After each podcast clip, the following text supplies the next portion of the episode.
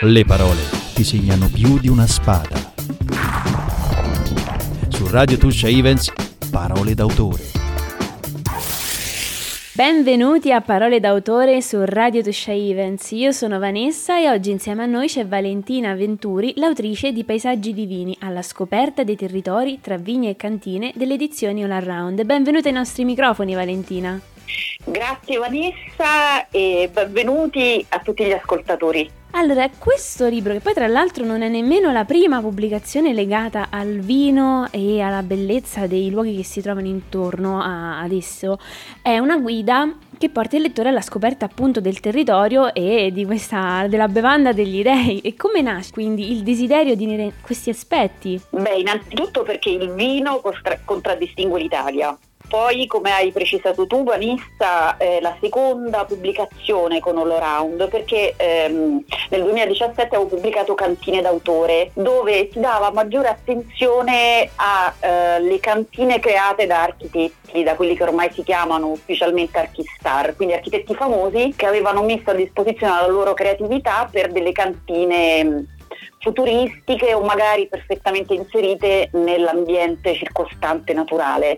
Quindi vino e architettura e con la casa editrice ci siamo detti che essendo andato molto bene Cantine d'autore poteva avere senso approfondire la tematica, il vino, il nettare degli dei che piace tanto a noi italiani e nella Tuscia lo sapete molto bene, e però dare rilievo e spazio anche a, alle piccole ehm, identità diciamo, di viticoltori che fossero sparsi in tutta Italia. E quindi per non eh, diciamo, eliminare qualcuno e favorire qualcun altro si è pensato che le strade del vino fossero assolutamente calzanti e eh, ideali per affiancare alle grandi costruzioni di architetti famosi la realtà della vita quotidiana nelle strade sparse per tutta Italia. E quindi è venuto fuori Paesaggi divini con questo gioco di parole anche nel titolo perché il vino è divino e ci dà anche la bellezza del paesaggio che ci circonda. Infatti oltre ad essere un'idea molto originale anche veramente interessante e distruttiva perché comunque copre vari aspetti e, e questa è una cosa molto importante per una guida di questo tipo. Sì, perché la caratteristica delle strade del vino,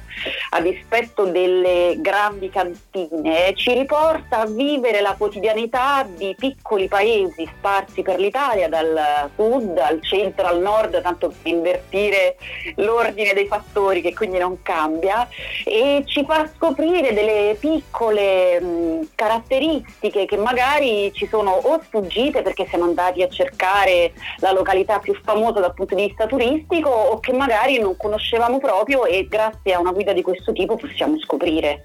Quindi sì, è un, un modo per uh, aprire il cuore, lo spazio, il gusto alle bellezze dell'Italia. Come nasce la tua passione per il vino? E poi una domanda forse un po' più personale, e qual è il tuo vino, indipendentemente dalla guida e dalla bontà dei vini, qual è il tuo vino preferito eh, tra bianco e rosso? La passione per il vino è una passione familiare, nel senso che non facciamo vino in famiglia, ma c'è il piacere di bere un buon vino a tavola. E quindi diciamo che da quando sono piccina con mio padre, se cominciava con un assaggio rubato, poi è diventato un piacere conviviale, perché poi è anche questo il segreto del vino, come immagino anche tu Vanessa sappia, cioè bere in compagnia, chiacchierando e mangiando delle bontà della tradizione italiana e non ovviamente. E per rispondere alla tua seconda domanda, eh, non si può scegliere Dipende da cosa si sta per mangiare, dipende da dove ci si trova, dipende dalla stagione. È come un buon vino che dipende da tanti fattori, dal terroir, dall'umidità,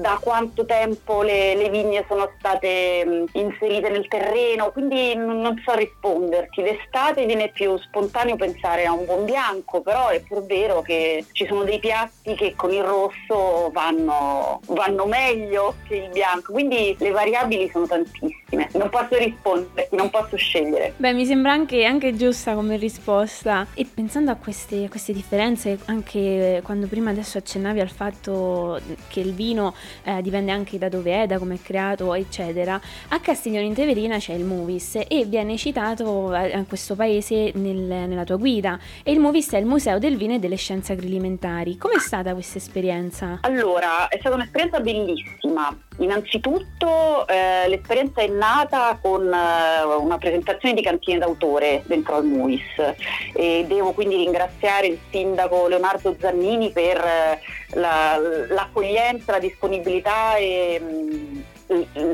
la, la, creazione dell'invito stesso.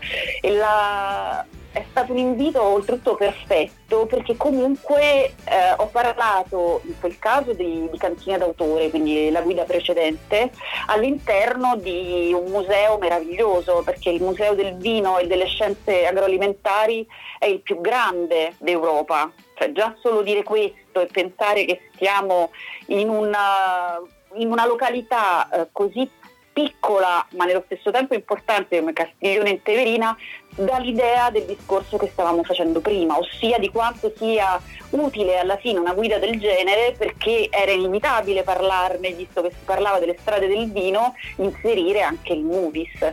E nello specifico è stato interessante, per non dire anche questo istruttivo, perché nel passaggio da cantina d'autore a paesaggi divini ehm, il movies a parte doveva esserci necessariamente, ma mi ha fatto scoprire, perché sono esposti eh, nel museo stesso, che se non sbaglio, Vanessa correggimi nell'eventualità, è di tre piani eh, distribuito il, il, museo, dico bene o addirittura quattro. Mi, mi pare anche a me tre. Quindi diciamo che il il fruitore di vino, ma anche l'appassionato di tutto ciò che ruota intorno al vino, andando al Movies può scoprire come si lavorava il vino, come faceva il contadino diciamo locale, ma che poi è arrivata alla produzione di una vera e propria città del vino ed è, se non sbaglio, è anche un'associazione nazionale città del vino a Castiglione in Teverina. Sì, e poi il museo è anche, ehm, ricordiamo che è anche uno, credo il più grande di Europa. Esatto, esatto, esatto.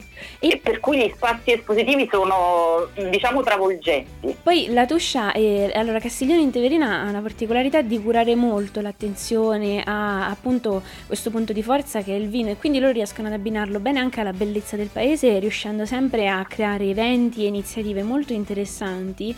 Un po' tutta la Tuscia è il paese del vino, che ci sono tantissimi eventi, però diciamo che Castiglione spesso si contraddistingue. Però in generale com'è il tuo rapporto con la Tuscia? Il mio rapporto è di vicinanza visto che io sono di Roma e quindi girare tra Anzio, Civitavecchia e arrivare fino alla Tuscia Brescia è, è, un piacere perché insomma parliamo di Roma, di terre che hanno origini etrusco-romane e quindi è la tradizione, la storia, ci sono anche delle anfore etrusche esposte che servivano uh, per conservare il vino, anche questa è una cosa fantastica e nel giorno in cui ho presentato Cantine d'autore ho avuto anche il piacere di apprezzare, nonostante fossimo in Covid, però non era ancora diciamo, una situazione drammatica per cui eravamo pochi, distanziati, ma abbiamo potuto eh, visitare la bellezza del luogo e ovviamente torno al movies che insomma ha riempito il mio cuore e il, il, piacere della vista e i profumi della tuscia, ecco un'altra cosa importantissima secondo me da mettere in rilievo.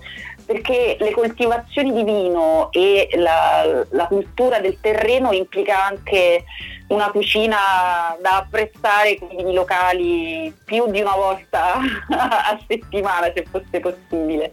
Quindi sì andare a fare una gita fuori porta ma anche apprezzarla più a lungo l'area. Infatti questo poi si collega anche alla domanda che eh, volevo farti dopo di quanto è importante il rapporto che c'è tra cantina e il territorio circostante per un buon vino e già qui un po' anticipa. Non, non è importante ma è anzi fondamentale, cioè diciamo che importante è quasi un po' riduttivo.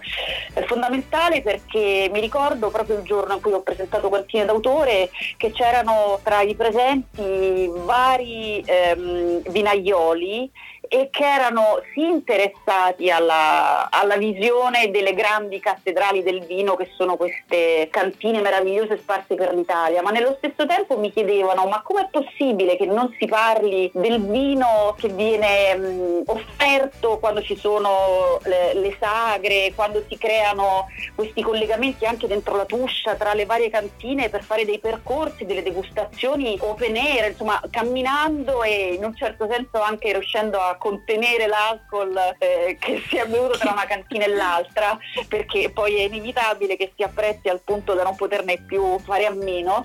Ed effettivamente è stato un altro dei motivi per cui mi sono spinta nella realizzazione di paesaggi divini e la, la casa editrice ovviamente Oloram ha apprezzato l'idea perché perché come dicevamo all'inizio di questa chiacchierata è importante recuperare il contatto con la terra, con la quotidianità e con chi c'è vicino. E il covid e questo lockdown quest'anno definitivo a fasi alterne quest'anno ci sta insegnando che bisogna tornare alle nostre origini. E l'origine è anche la terra e la coltivazione della terra. E quindi la tuscia è fondamentale per e noi laziali. E ci ha anche permesso di apprezzarla proprio fino in fondo perché noi tra virgolette siamo stati in questo periodo anche fortunati perché abbiamo avuto la fortuna di avere la natura intorno a noi che ci ha un po' aiutato in questo momento così difficile, anche il nostro territorio. Quindi esatto, è... esatto, voi molto più che a Roma, per questo parlavo anche del territorio costiero trans e Civitavecchia, perché comunque è tutta la nostra realtà che però noi, eh, diciamo, noi intendo romani e laziali magari conosciamo ma non approfondiamo perché è anche un'altra caratteristica dei romani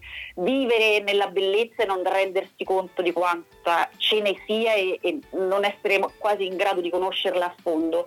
Ma dall'altra parte, ed è questo un altro motivo per cui ci tenevo tanto alla nostra chiacchierata e a a mettere in evidenza che il paesaggio divini vuole essere conosciuto, vuole essere un mezzo per far conoscere la Tuscia nel resto d'Italia. Ed è un altro dei motivi per cui, scusami se mi dilungo in questa considerazione, per cui i paesaggi divini ha la caratteristica che mancava a Cantine d'autore, ossia la traduzione in inglese perché è vero che noi italiani dobbiamo approfondire eh, le, le, qualità che ci appartengono, ma anche all'estero devo conoscere luoghi meno noti, a parte ovviamente la meraviglia della Toscana e del Chianti, però insomma diciamo la Tuscia non è da meno, ecco. Grazie, noi, noi ti ringraziamo per aver scritto queste interessantissime guide e dare la possibilità a tutti di conoscere eh, la bellezza dei posti e insomma la bontà anche dei vini.